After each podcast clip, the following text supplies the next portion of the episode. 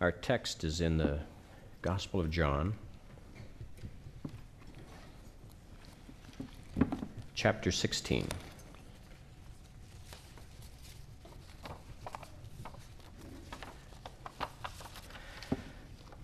So I'll read starting from verse 5, and I'll read through verse 15. Let's hear God's word. But now I go away to him who sent me, and none of you asks me, Where are you going? But because I have said these things to you, sorrow has filled your heart. Nevertheless, I tell you the truth. It is to your advantage that I go away. For if I do not go away, the Helper will not come to you. But if I depart, I will send him to you. And when he has come, he will convict the world of sin, and of righteousness, and of judgment. Of sin, because they do not believe in me. Of righteousness, because I go to my Father, and you see me no more. Of judgment, because the ruler of this world is judged. I still have many things to say to you, but you cannot bear them now. However, when He, the Spirit of truth, has come, He will guide you into all truth. For He will not speak on His own authority, but whatever He hears, He will speak, and He will tell you things to come. He will glorify me, for He will take of what is mine and declare it to you. All things that the Father has are mine. Therefore I said that He will take of mine and declare it to you. Let's pray. Father, we thank you for your word. We thank you for the fact that Jesus did come, that you have passed this world and all of creation on to him, that he rules uh, for your glory, he rules in obedience to you, and he will rule until he has triumphed over all evil. We thank you now, Father, for the fact that he is vanquishing evil and we are a part of that work. We ask you now to be with us in Christ's name and for his sake. Amen.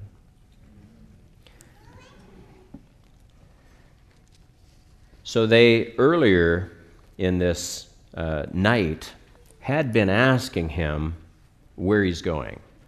And yet he's now uh, kind of rebuking them, saying, uh, You are not asking me where I'm going. In other words, you've kind of tired of wanting to know where it is that I'm going.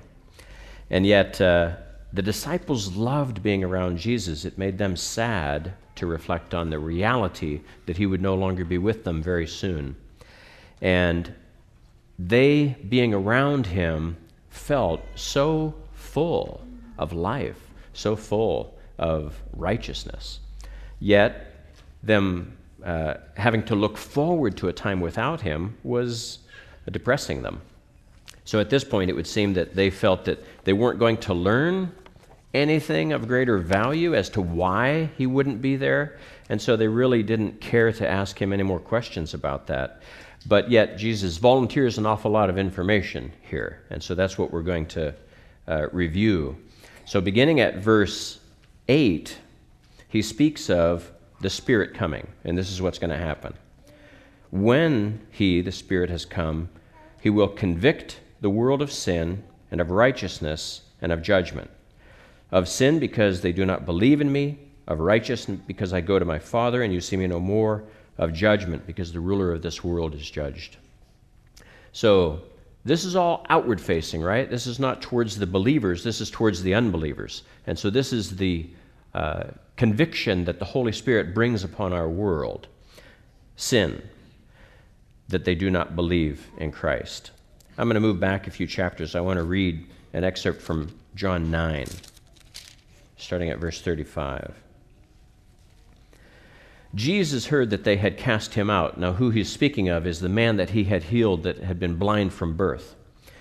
They had cast him out, and they cast him out of the synagogue because they had threatened anybody that spoke up for Jesus that they would cast them out of the synagogue. And this man, this man was bold. When he had found him, so see, Jesus went looking for him. When he heard that the man had been cast out, he went looking for him. And when he had found him, he said to him, Do you believe in the Son of God? He answered and said, Who is he, Lord, that I may believe in him? And Jesus said to him, You have both seen him, and it is he who is talking with you. Then he said, Lord, I believe. And he worshiped him. And Jesus said, For judgment I have come into the world, that those who do not see may see, and that those who see may be made blind. Then some of the Pharisees who were with him, so there were men, Pharisees, walking with Jesus as he was seeking this man that they themselves had pitched out of their synagogue. Some of the Pharisees who were with him heard these words and said to him, Are we blind also? Jesus said to them, If you were blind, you would have no sin. But now you say, We see. Therefore, your sin remains.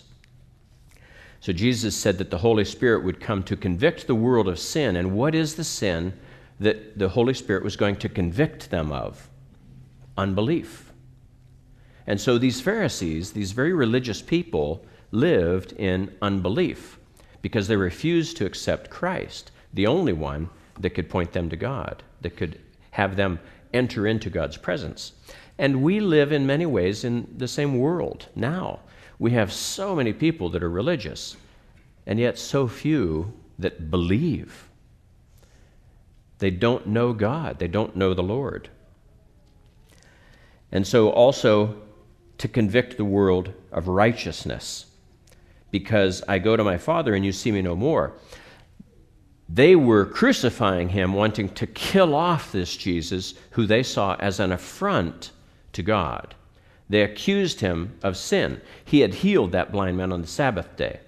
And so, though they could not explain the miracle of the healing of this man who had been blind from birth, they chose to focus on the nitpicking of their own man made law that there ought to be no healing because they regarded that as work. There ought to be no healing on the Sabbath.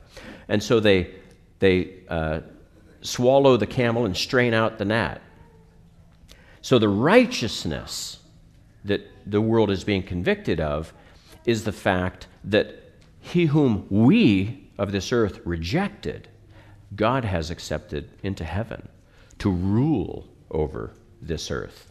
And so we are convicted of righteousness as a whole, as mankind, that we have cast out the Son.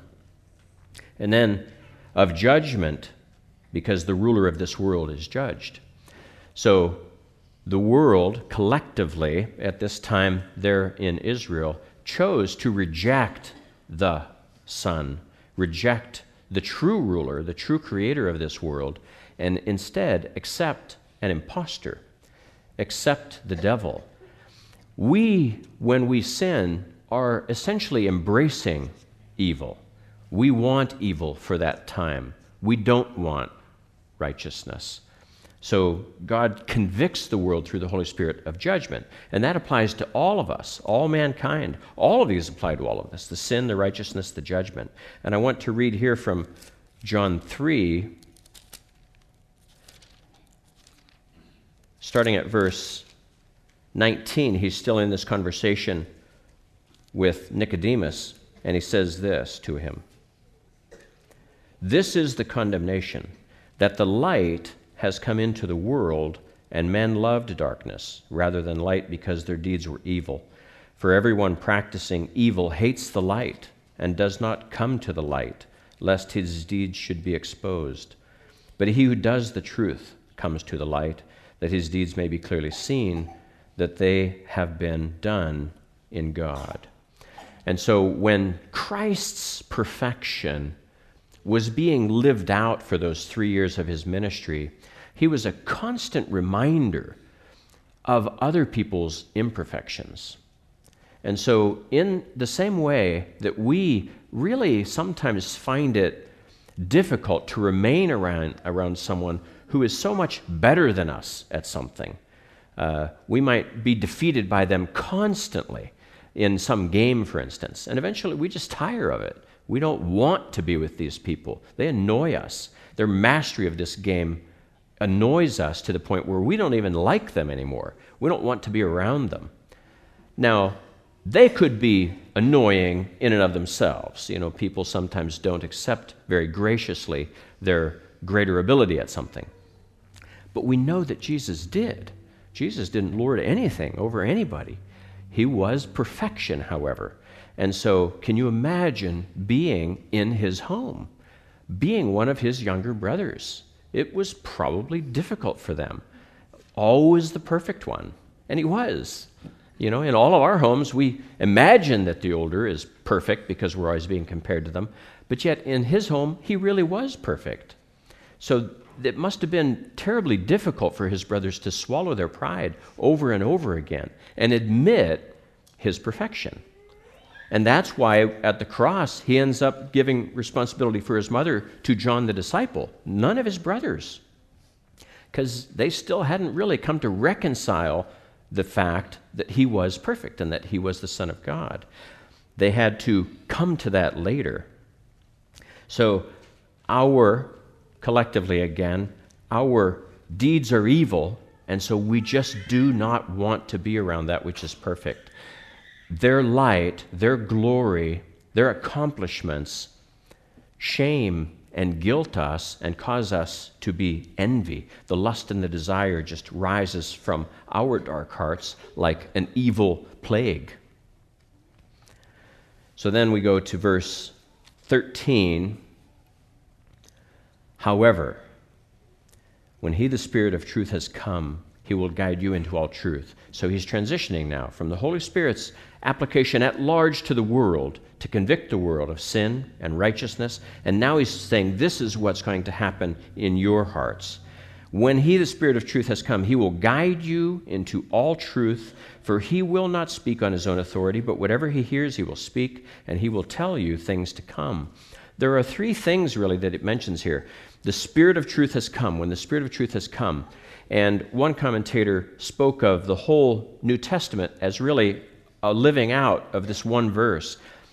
When He, the Spirit of truth, has come, and we see the coming of the Spirit in the book of Acts, and we see the pouring out and the operation of the Spirit at large in the church, the founding of the church, He will guide you into all truth. Then we see all the little letters being written by the, by the apostles and the disciples. And he will tell you of things to come. And so we see the whole, New Testament really folding out as the appearing of the Spirit, the pouring out of the Spirit, the uh, enshrinement of the truth in our narratives in the New Testament, and then that depiction of what was about to fall upon the entire Jewish nation, the elimination, essentially, of Judaism. We have vestiges of it today, but we have nothing like what was practiced in Jerusalem. And so we see that the promise and work of the Spirit, Spirit has come and is exemplified by the presence of our Bible. No, the Holy Spirit does not play favorites. And so when the Holy Spirit comes into our hearts, we are all for the Holy Spirit in the ways that we are already consistent with the Holy Spirit. But when all truth, because it says all truth, He will guide you into all truth, we like 90% of the truth, but we are all annoyed by the 10% of the truth that doesn't square with our practices, with our beliefs. And so we love it to see other people get their comeuppance, but we ourselves resent the Holy Spirit bringing that into our lives. And yet, that must be what we want as mature Christians we don't want to focus on the 90% we're already in agreement with. We don't want to just continue to celebrate, in a sense, that victory in our lives, majoring on what we already have gotten good at, perhaps. We must be sensitive to the Holy Spirit's criticism of us when His truth conflicts with our practice. We must want to see that. We must thank the Holy Spirit for having awakened us to that sensitivity to see Him at work in our lives. And then what does He say next? Verse 14 He will glorify me. We in this culture, many in this culture, want to attempt to separate our spiritual lives from Jesus Christ. Many in the Christian church are embarrassed by Christ and they will not courageously stand up for the fact that Christ is central to Christianity, which is kind of silly because his name is in the religion. Yet, we want to embrace a culture that is tolerant of God, but is intolerant of Jesus Christ. because God can just be this nebulous term to refer to whatever you want. So can spirituality, even a weaker form of God, small g. But yet, our culture violently opposes Christ, and we must not bow to that. We must not give in to that. We must proclaim Christ as the center of our faith. Let's not minimize Christ's role. To the degree that our society wants to, we must go the opposite end. We have to clarify that all of what the Bible is about is glorifying our Lord Jesus Christ. And I would encourage us to refer to him as our Lord Jesus Christ. Not just Jesus Christ, not just Jesus or Christ, but our Lord Jesus Christ, the master of this universe. Jesus bound the strong man in his sacrificial death. And we are playing out the despoiling of that strong man's kingdom. He had a kingdom, it is diminishing. Christ is taking it over. Yet it will not go down without a fight, it will go down with, with a lot of angst, a lot of anger, a lot of violence. And we must not shirk that. When we come to the table, we should reflect that desire to be changed by the Holy Spirit, to have Him awaken within us a sensitivity to sin. Jesus died to crucify sin, and we want to crucify sin as well. We want to be aware of ourselves and not try to justify ourselves or minimize our disobedience in any way. You have to own it. We have to own our sin such that we can then cast it off and recognize it as evil. We want to be open to conviction, open to a full embrace of the truth and God's righteousness. And then the Holy Spirit will transform us. But yet we cannot be rejecting the Holy Spirit in his day to day correcting of us and yet expect to somehow miraculously be transformed apart from our being open to it, our being welcoming of it. Yes, he who began a work in you will continue it until the day, but you must be an active participant in that. You want what the Holy Spirit has to give. And you will be blessed. You will be blessed immensely in overcoming sin and in growing more and more righteous and knowing that you're living a life that's glorifying to the Lord. So as you come to the table, recognize that that's what we do each week. We come to this table wanting the Holy Spirit to awaken us to a hatred of our sin. Father, we thank you for the fact that Christ has overcome death, that he has conquered sin. And yet there is still such a, a clinging of the desire for sin in our hearts, in our lives, in our homes, in our habits. And so we pray, Father, that you would have us cast these off, that they would not be cherished objects in our homes or in our minds, but that they would be recognized as trash, and that we would desire you to help us throwing them out of our lives. We thank you, Father, for your kindness, for your goodness, for your presence with us, and we want you, Father, to have your Holy Spirit enter us and to cleanse this dwelling such that he would feel more and more at home in our hearts. We give you thanks and we give you glory and the praise. In, his, in the name of Jesus, our uh, Lord and Savior, our King, and the King of this world, we pray. Amen.